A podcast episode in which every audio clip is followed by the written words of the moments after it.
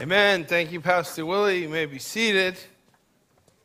Well, we have a wonderful service today. As Willie mentioned, there'll be baptisms, baby dedications. We're going to announce some new partners, and so it's going to be a wonderful day to celebrate. But every Sunday, every day really is a wonderful day to celebrate in the Lord. Amen.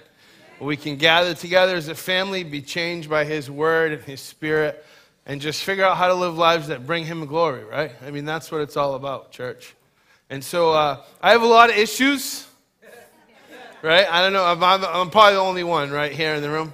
One of my issues, however, is not the ability to sleep. That's usually not a problem. I'm good. I can sleep. But the last year, 2 years, I don't know if I'm getting older, I was stressed, I don't know what it is, but I wake up, and I don't know if this happens to you, I'll wake up at 2 in the morning, and I'll look at the clock, and I'll plead Lord, please, don't wake me up, give me one more hour, just one more hour, you know, right? And then you start trying to tell yourself not to think about stuff, which is thinking about stuff, and then 2 turns to 3, and 3 turns to 4, all that to say, I had my sermon done Thursday, I was, kind of knew what I was going to talk about. Friday morning, about 2:30, looking at the clock, Please, Lord, 3:30, 4 o'clock, 4:30. All right, I'm up. I get up. Now, my wife's out, or she's already up. She's been up, I don't know how long. But so she has her quiet time in the morning. I'd like to try to make the case that it's better to have quiet time in the evening. It's not really probably the case. You want to start your day with the Lord. But anyway, so she's up, and so we're going to spend some time, pray, and listen to a sermon together. And Alistair Begg is one of my favorites. So I listened to an Alistair Begg sermon. I'm ooh, that's good. I'm ooh, I can talk about, that's, So I'm you know what? We got to hear that. That's a word for us. And so I believe, some of the material from that sermon I'm going to use here. I think he did a good job. But I believe that the Lord woke me up at 2 o'clock for your benefit. So you're welcome, Take care of that sleep. But so the title of the message this morning is The Great Church Community. The Great Church Community. And so my idea is that if we together follow the greatest commandments, as we live out the Great Commission, that we will become the great church community that Jesus envisioned, right? And so that's what we're going to talk about this morning. Together, following the greatest commandments, living out the Great Commission to become the great community, amen? So take a moment, say hi to somebody near you, and then we're just going to pray and get started.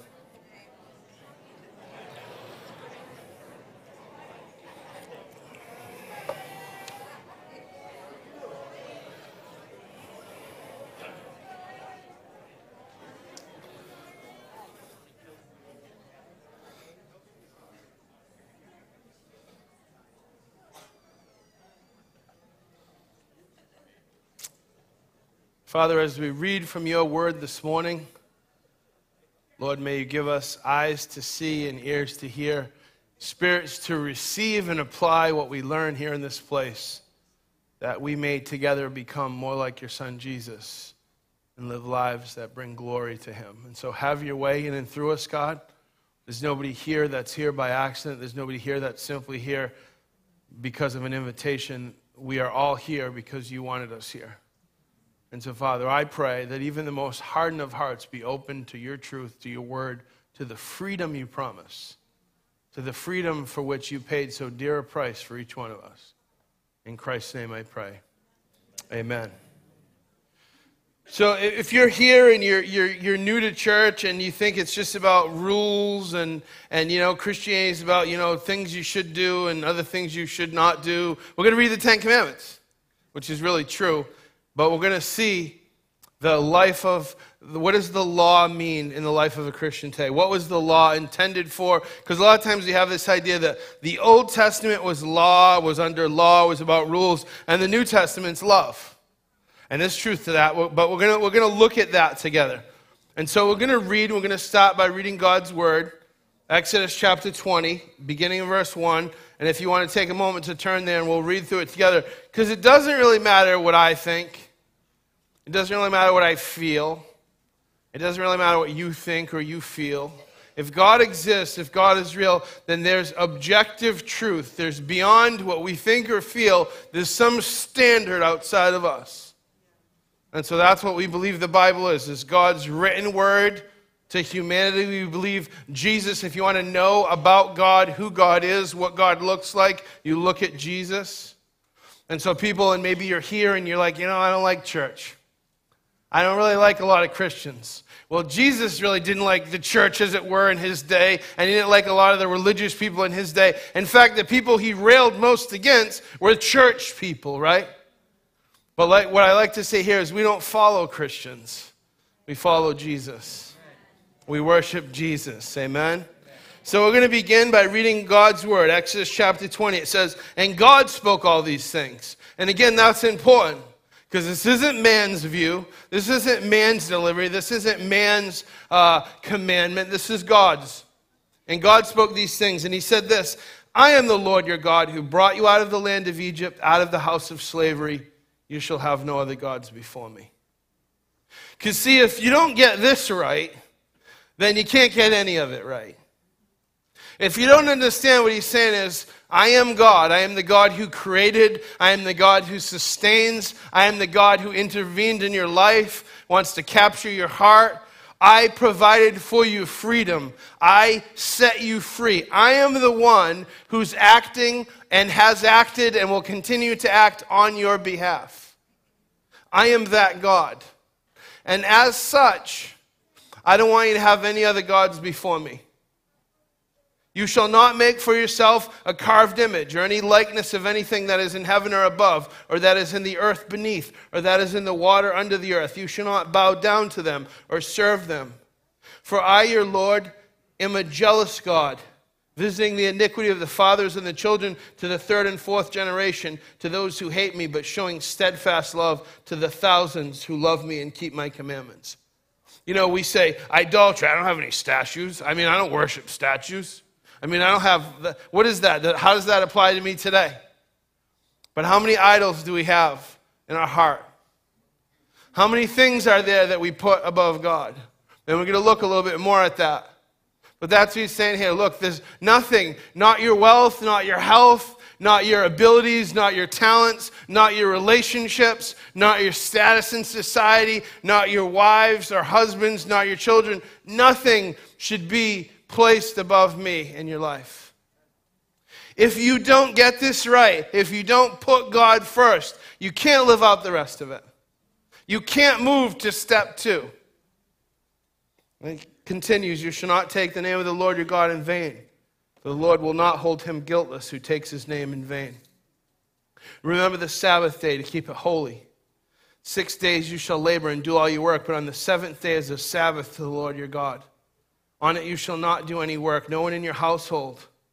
For in 6 days the Lord made the heaven and the earth, the sea and all that's in them, and he rested on the 7th day. Therefore the Lord blessed the Sabbath day and made it holy. Now God didn't create for 6 days and get tired.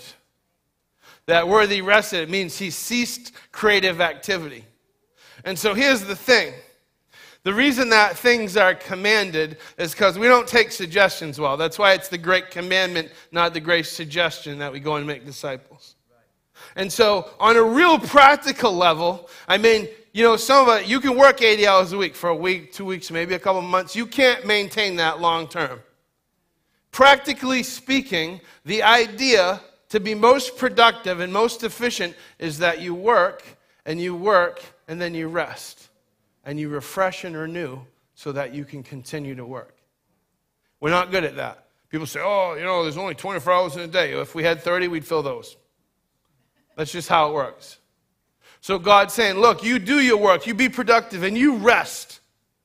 And he commanded it because, and here's the thing, one of the principles we're going to make. Everything God commands, everything God tells us that he wants for us or that he wants us to do is for our own benefit. It's because he wants us to flourish. I'm a parent. Now, what kind of parent would I be if I'm like, you know what, guys, my kid's really little, do whatever you want today. I love you so much, I don't care. You want Fruity Pebbles, breakfast, lunch, and dinner, that's fine. You can watch whatever you want. It doesn't matter. I love you, do whatever you want. You'd say, you're not a good parent, and that's not love. But yet we think in relationship to God that we just kind of do whatever.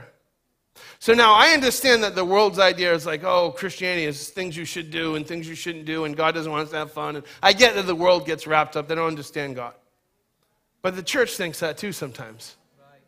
And so that's why Paul goes, the God who sent his only son to die for you, how much more would he not do in your life? What more evidence do you need that he loves you? How much more do you need to be convinced that he wants what's best for you? And so that's what's happening here. And so this idea of keeping a Sabbath day, of keeping it holy, is set apart, is for our benefit. And then it says, honor your father and mother, that your days may be long in the land the Lord has given you. Because there's something important about a family unit, about the idea of structure, respect, gentleness. Then it says, you shall not murder. You shall not commit adultery. You shall not steal. You shall not bear false witness against your neighbor. Lie. You shouldn't covet your neighbor's house or his wife, his male servant, female servant, anything in his house. So if you're here and you're not coveting your neighbor's donkey, that's good. You're following the commandments. Well done. It says, now when all the people saw the thunder and the flashes of lightning and the sound of the trumpet and the mountain smoking, they were afraid and they trembled. They stood far off and said to Moses, you speak to us and we'll listen. Do not let God speak to us, lest we'll die. And Moses said to the people, do not fear, for God has come to test you, that the fear of him may be before you, that you may not sin. It says the people stood far off while Moses drew near to the thick darkness where God was. Moses is going, listen, what God's doing, what he's given you here is he's given you instructions. He's given you guidelines so you can flourish, so you won't sin. And we're gonna flesh that out a little bit more. So that's like the Old Testament, right? That's what we're familiar with. You went to school, I went to private school 9 years. You learned the Ten Commandments. You learn about Noah's Ark. You learn about Adam and Eve. And the Ten Commandments, if you don't understand them, it's just rules. Here it is, rules. And we know we love rules in America, right? I was telling somebody the other day, and this is not I don't care what you think, this is not a comment on the vaccine or COVID or whatever, but the idea that the government said you have to get vaccinated, I mean, that was the least effective way to get Americans to do something ever. Like, really? People are like, I'm not going to do it. You tell me to do it, I'm not doing it. I mean, that was just that backfired. We were born out of rebellion in a nation. Like, that's what we do, right? But in our hearts, all of us, that's what we are. You hear laws and rules, and no. We find a way around it. I want to break it. I want to test it. Now, the religious people at Jesus' day, the most religious, the people who knew the most, the experts in the law, they saw things the exact same way. That's what they did. And so now we're going to turn to the New Testament. We're going to look at Matthew chapter 22, verse 34. I'm going to give you the context here. Now, the Sadducees come up to Jesus, and they're asking all these questions. Well, Jesus, what if a guy gets married, and then he gets, then he's in heaven, and then he got remarried, and then which one is he going to be married to? And Jesus responds to that. And then they ask him another dumb question. Well, Jesus, what about this? And they respond to that. Because they're trying to, the experts in the law are trying to find the asterisk, trying to find the fine print, trying to test Jesus. Well, there's got to be a way out of this. And so that's the context here. That's what we hear. And in Matthew 22, verse 34, after those questions, it says, now the Pharisees come up. And it says, now they heard Jesus had silenced the Sadducees, and so they gathered together. And then they kind of get this guy, and they're like, you're the smartest, you're a lawyer, you try now. You're here. Go ahead. You ask him this question. So that's the context, right? That's what's happening here. And it says, so the lawyer asked him, teacher, what is the greatest commandment in the law? So teacher, there were 10 commandments. We made them 613. We're going to look at that. Out of all those, what's the most important? Now, we know the motive is to test them. It doesn't really matter if the motive was to try and figure out which ones you have to obey or whatever it was. The point was, it wasn't a good motive. It was to find a way out. It was entirely misunderstanding the purpose and the spirit of the law. So the experts in the law, the people who could recite the law, who understood the law, who could tell you about the law, had no idea what the law meant. Somehow, the people that God had entrusted with the law for their benefit, they didn't get it. This is Jesus coming on the scene and dealing with church people. And so if you hear like, man, every time I talk to a church person, I get frustrated. Jesus is infinitely frustrated, going, guys, you've had this your whole life. This is what you study. This is what you tell everybody about. This is what you repeat. This is what you write on your T-shirts and put on your bumper stickers, and you still don't get it. That's what he's saying. So Jesus said this, you shall love the Lord your God with all your heart, with all your soul, with all your mind. We've dealt with that before. Heart in Hebrew is not just your emotions. It's not just a feeling. It is the center of your being. It is everything you are. Jesus is saying you're to love God with not just your emotion, your affection, but everything you are. Your spirit, your intellect, your actions, everything you are is to love the Lord. It is the first commandment. You need to prioritize God in your life. Jesus is going, it's the same thing. This message is the same thing over and over again. You're going to see. Jesus is going, if you don't get this, you don't get any of it. If you don't get this, what you end up with is empty religion. If you don't get this, what you end up is man's attempt to reach his way to God. And Jesus is God's attempt reaching down, God's success in reaching down to man. He says, this is the first and greatest commandment, and the second is like it. You shall love your neighbor as yourself. And then Jesus says this, on these two commandments depend all the law and the prophets. Jesus is going, everything you memorize, everything you've taught, everything, all of it, everything has to do with this. This is what it's all about. You were given 10 commandments, you made them 613, and you still don't get it. And Jesus is going, I'm going to summarize the summary for you. I'm going to take the 10, and I'm going to focus it down to the 2. This is what it's about. It's about living your life in such a way that you love God with every fiber of your being, and as a result, it affects the way you treat every single other human being. Jim Collins wrote a book called Good to Great. I don't know if you've read it in the business world, but his idea is this. A lot of companies are good companies. There's a lot of, maybe you work for a good company. There's a lot of companies that either they make a good product or they have a good service, or they're financially stable. They're good companies. They do well. But there are not a lot of companies that are great companies, that seem to do everything well, that are exceptional in some area. We are a good church. We are a good, healthy church by every metric.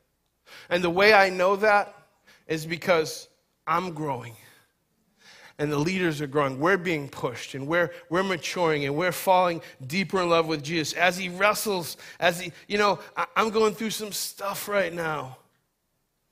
Like, it's not easy. Sometimes when we're up here, it's harder, People think we got it all together. No, I'm desperately clinging to Jesus right now. I got some stuff going on, struggle, testing, uncomfortable. But God is working. He's working in me, he's working through me, and he's working here in this place. And we hear testimony after testimony. What we celebrate today, we're going to celebrate new partners. We're going to celebrate baptisms, people giving their lives to Jesus. We're going to dedicate babies to God. It's all about giving more to him. And so here's the thing when I talk about us being a great church. If you're a math person, if you like equations, here's the Christian equation, right? Effectiveness is equal than or greater to surrender. You know the way that we can be a great church is not if we have a lot of money or if we have a lot of talent, a lot of ability, or a lot of programs, a lot of strategy. I'm not saying there's anything wrong with any of those. It's if we have a lot of people that are surrendered to God. We want to be effective. Which means we have to say, all right, Lord, you have your way. And you know what? This week, there's been a few times I didn't want to say that. You know what I mean? But in his gentle way, he's like, you got to deal with this, right? You got to allow me. You got to give me this, right? And it's easy to run away. It's easy to be like, I don't want to deal with that, And some of us our whole lives do that. One of my favorite scriptures, one of my favorite things to preach about is freedom. I've preached about it before, but I love it. Because you can ask people, what do you think about the church? I don't like the church. What do you think about Jesus? I don't like Jesus. What do you think about ice cream? I don't like ice cream. I like, you know, some people like, what's that, frozen yogurt? What is wrong with that? Who doesn't like ice cream? But anyway, so there's a lot of things people like, don't like, right? What about Jesus? Where's Jesus in our life, in our heart? What are we worshiping? And so freedom, this idea of freedom. I haven't yet run into somebody and said, hey, what do you think about freedom? And have them go, yeah, you know, I don't really like freedom. I'm not a fan of freedom. So one of my favorite scriptures, Galatians 5:1, is for freedom that Christ has set you free. Therefore, do not allow yourself to be subject again to a yoke of slavery.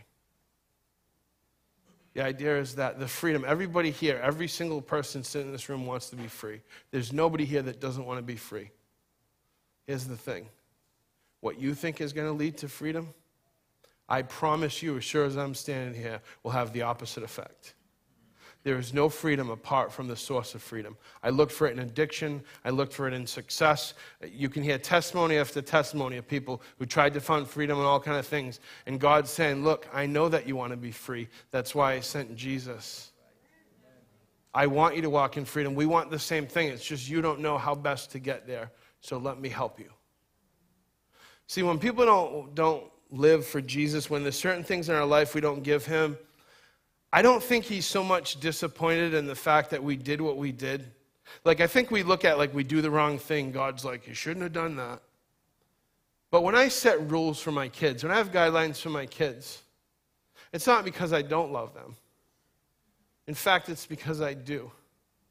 And so I want them to follow those guidelines. I want them to live that certain way because I want them to trust me. So I think what breaks God's heart is not so much that we didn't do the right thing, but why didn't we?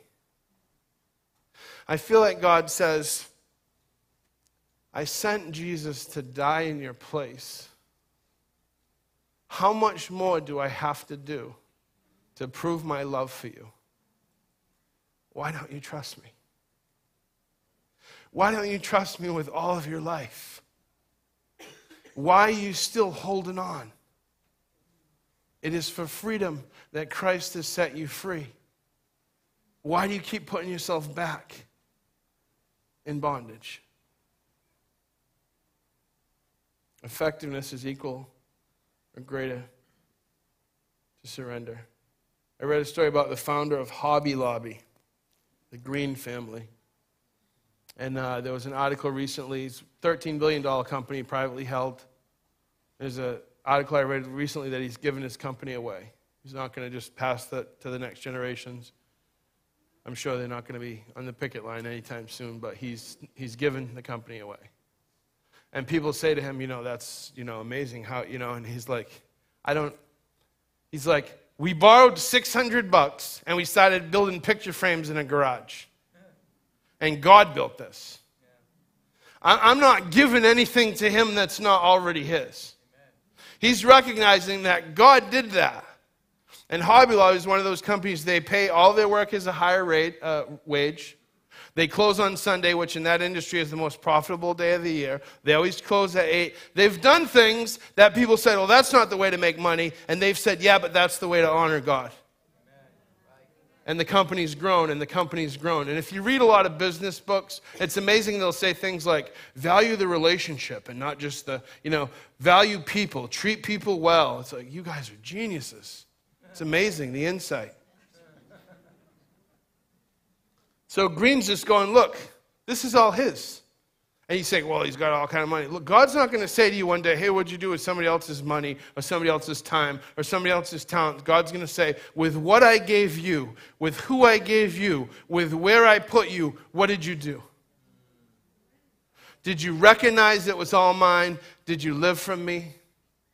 And now we think, we hear that, and some of us, especially if you come from a religious context, you're like, yeah, I want to live for me. I don't want to live for God. And what I'm telling you, and what he's telling you, is that the way to purpose and value and meaning, the way to peace and joy, the way to freedom is found in submission to him. That's the paradox. Freedom is found in submission. We've been talking about this upside-down kingdom where you die to live, where you serve to be great.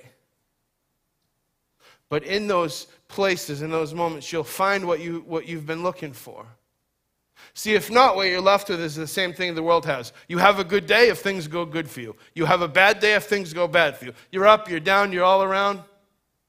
Or you can live, not with a happiness all the time, not with an emotionless existence, but with a joy that says, I trust in Jesus because he's worthy of all my trust. And nothing happens, nothing's going to happen to me that he doesn't know about. If we as a church can take hold of the instruction of the Bible in both of these areas, the Great Commandments and the Great Commission, I believe that we can be the great church community. And you say, and you know, Pastor Jamie, Pastor Sam and I, we talk, and some days it's like, I can't do this, man. I'm so overwhelmed. I feel like, and we always remind each other, you can't, but he can and we can, right? You can't. So you say, we're going to be a great church. You know why we're going to be a great church? Because we have a great Savior. Amen. You know why we're going to be a great church? Because he's a great God. Yes. And we're going to be a great church. You know what that means? That means when the people can't, I love fixing the building, we're doing all kind of repairs, but I want people to say, hey, that Christian Fellowship Center, that's a beautiful place. Not because the building looks good, I want it to look good, but because, boy, the hearts of those people. Those people love Jesus. There's something different about those people. They are a great community.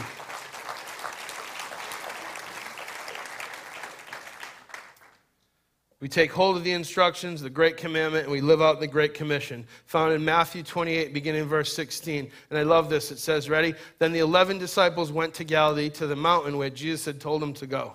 So the first step, just showing up. The first step, just do what you're told to do. So Jesus said, go to the mountain. They went to the mountain. And then I love the next part. It said, where they worshiped him, but some doubted. It's an honest thing to put in there, right? It's kind of an interesting thing to note. They were there. They did what they were supposed to, but some doubted. And so if you're here today and you showed up, good for you. And if you have doubts, you're not sure, that's okay. That's okay. Jesus is still speaking to you. People say, I don't believe in God. And I like to say, well, he believes in you. When they saw him, they worshiped him, but some doubted. Then Jesus came and said to them, all authority in heaven and on earth has been given to me.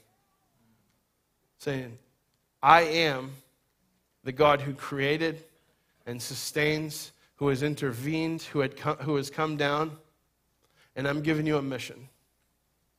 Therefore, verse 19, go and make disciples of all nations, baptizing them in the name of the Father and of the Son and of the Holy Spirit, and teaching them to obey, we don't like that word, everything I have commanded you.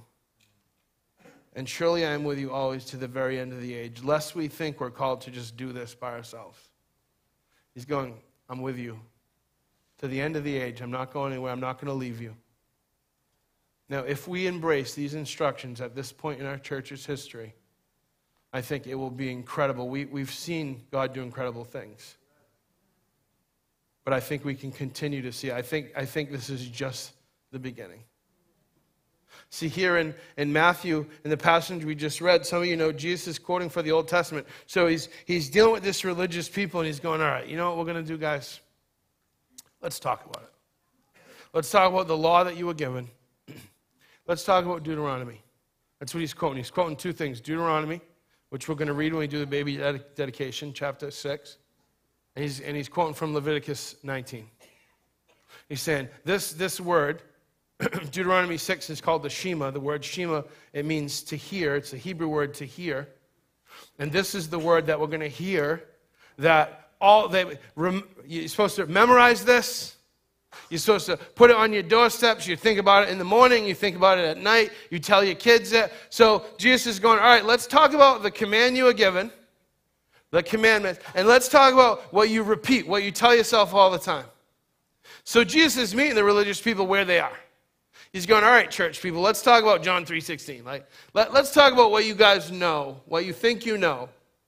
And so that's what's happening here. That's the context. Hear, O Israel, the Lord our God is one. And that is the first part of the text in Matthew. And then the second is Leviticus 19, where he talks about loving your neighbor. And so today we want to be challenged by, we want to be convicted by, we want to be encouraged by, and we're going to be motivated by this great commandment. And it's important that we understand, and it's important that we teach, that what Jesus is doing with these, with the two most important, he's going, look, the 10 commandments, the first 4 commandments, you may or may not know, have to do with our relationship to God. The first 4 commandments have to do with how we relate to him. And Jesus sums that up and love you, just love God with everything you are. And then the second 6 commandments have to do with the way we relate to one another. And Jesus just goes, love your neighbor as yourself. And then later on in John 13, we're going to see here, he's going to explain to us exactly how to do that. It's important, it's critical that we understand this, that we understand the commandments, why they were given to God's people and why they're given to us in the Bible. The place of the law in the life of a believer. Because people think the Old Testament was the law, the New Testament is grace and love, and the law no longer applies. And it's crucial that we understand this. And this is what Begg says, and I think he does an excellent job. He said, it's not only important that we understand, but that we embrace the all-demanding nature of God's law, which was given to his people, and I love this, in the context of a redeeming grace, so that grace and law together are unfolding. In the context of a redeeming, of being made right, God is restoring a relationship. He's making things right. He's extending grace. And the law and the grace together are unfolding. He goes on to say this. The purpose of the law of the 10 commandments were God's laws for his redeemed people. In other words, it's important that we recognize this. God took them out of the land of Egypt, and then he gave them the law so they could flourish as his people. God did not take them out of Egypt because they obeyed the law. They were not justified, is the theological word. They were not made right in God's eyes because of what they did. They were given the law as God's already rescued and redeemed people. That's of vital importance. It's critical to understand. In Teen Challenge, and I mentioned this a few weeks back, and if your name's Eileen and you're here, don't take offense to this. But we used to say to people when you'd be like, are you being an Eileen right now? Don't be Eileen. Because Proverbs 3, 5, and 6 says, trust in the Lord with all your heart and lean not on your own understanding. All your ways acknowledge him, and he will make your path straight. So when somebody was doing something they weren't supposed to, you'd be like, you leaning on your own understanding, Eileen? Because that's what we think. It's what I think. It's what I feel. You've heard a Bible study sometimes, or I have, and it's scary. People sit down, they'll read the Bible, and get, what does this mean to you? Well, it means this. What does it mean to you? Well, it means this. What does it mean to you? Well, it means this. Now, don't get me wrong. There is personal application, but it doesn't just mean whatever we want it to mean. We are not the center of history, and it's important that we understand that. The commandments were given to God's people after he rescued them. It was informing them of what God requires to live a good life. In the Old Testament, there was this idea of blessings and curses, and it's not just a spiritual principle. It is, but it's bigger than that. Think about it on a practical level. If you make bad choices, there's consequences for your actions. Life is going to be tough. For you and for people around you. Now, sometimes life's tough when we do right choices. I'm not saying that. But I'm saying that we know that the more bad choices you make, the more you're running your own life, the more things aren't going to go so well. The more trouble you're going to cause. That true freedom is found when we trust in the Lord with all our heart and we don't lean on our own understanding. It's the Spirit of God that was empowering them to do what God requires, and it's the Spirit of God working in us that allow us to live great lives for Jesus. So right away, number one, whether it's in the Shema, whether it's the first commandment, or whether it's Jesus summarizing what is the greatest commandment of all times, it is simply love God. Love him not just externally, love him internally. Some people, when we begin to move in this direction about the law and the life of a believer, might say, but in Romans 6:14, Paul says, for sin will have no dominion over you, since you are not under the law but under grace. And so, and this is, I want to make the point that Begg makes here, and I want to read a couple of things he says, because this is super important, because what we're trying to determine out, how does the law apply to me now as a believer? How does the law apply to those under the New Testament? And that's what Begg's going to say here, because people will say, again, Old Testament was the law, New Testament's just love. And it is just love. And it's like Augustine said, love God and do what you please. The scriptures say, delight yourself in the Lord and he will give you the desires of your heart. If you don't do the first, if you don't understand the first, you're never going to understand the second. The Pharisees neglected the first and they thought they could live out a system of rules. That's religion. That's what the world keeps talking about. All the articles you read, oh, the church is in decline. You know the church that's in decline? It's not his church. The church is in decline is our church. Man-made religion, which is dead because there's no power, because there's no Jesus. So this is what Begg says when we say, are we under the law, are we under grace? He says the answer is this. First of all, we're not under the law as the way of justification. In other words, we are not made right. God does not see us as a certain kind of people. We are not made right in his eyes because of what we do. So we are not under the law as a means of that theological word as justification, but as a means of getting right by God. We are not under the law in that sense. Again, we are people that we are rescued from Egypt and then given the law. The second, we are not under the law as it relates to Mosaic legislation. So there were parts of the law that were ceremonial. There were parts of the law that were civil for God's people, Israel, for that theocracy, that nation at that time. We're not under the law in that regard. So we're not under the law and relates to our justification. We're not under the Mosaic, ceremonial, and civil law. Because when people say, oh, you don't eat shellfish anymore, you know, people that, Bible experts that sell YouTube videos, you know what I mean? Everybody knows. Well, the Bible says this. We don't, you know, we pick and choose. That's a misunderstanding. And thirdly, we're not even under the law as it relates to the dynamic of our sanctification. This means, and this is super important, this means we are not under the law as it relates to being more and more like Jesus. This means that it is not about do's and don'ts, about rules. It is about submitting yourself to the Spirit of God and allowing him to work in you and him to work through you to do the things that you cannot do, but deep down inside you want to do. And so I said a moment ago that Jesus is going to say, a new commandment I give you. In John chapter 13, Jesus says this, a new commandment I give you, that you love one another. And you say, well, that was the commandment from the Old Testament. That was the first one, right? And then that was the commandment in the Shema. So they know this stuff. And see, all the Bible is Jesus saying the same thing over and over again because people don't get it. So he's going, all right, guys, all right. So we talked about the Ten Commandments. We talked about, you guys don't get it. All right, ready? A new commandment. Ready? You're to love one another. And they're like, yeah, we heard that. And he goes, but you don't know how to do it. You seem to have missed how to do it. So ready? Here's the way you're going to love one another. The way I loved you. And everybody must have been like, ooh. How did Jesus love us? He went to the cross for us. He paid the penalty for your sin and my sin. He came not to be served, but to serve. He got down and he washed grimy feet. He enters into the mess of our life. He loves us when we're unlovable. That's how he loved us. Because we think loving people is how and when we choose, if it's convenient, and if it works.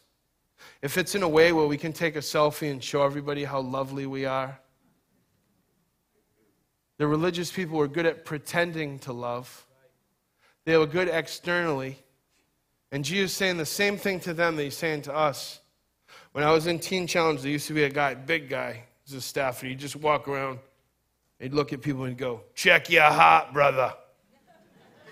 That's all he'd do. He'd just walk around and say that. Check your heart, brother.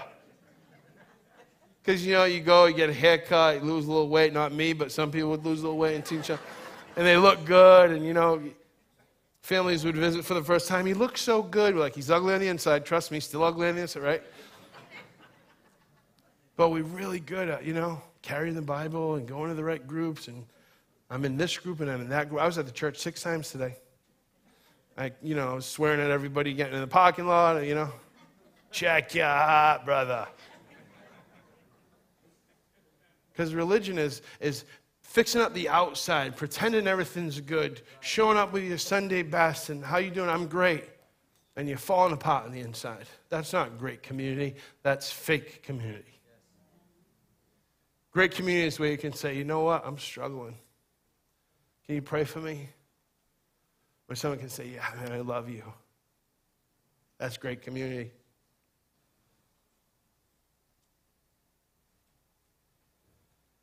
Jesus answers the greatest commandment and says, all the law and the prophets hang on this.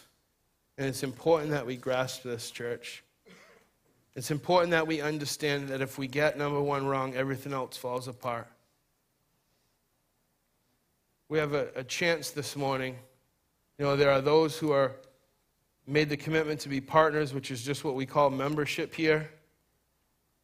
There are those who are going to be baptized, which is identifying. Baptism is identifying with Jesus' death, going down in the water with his resurrection, coming back up.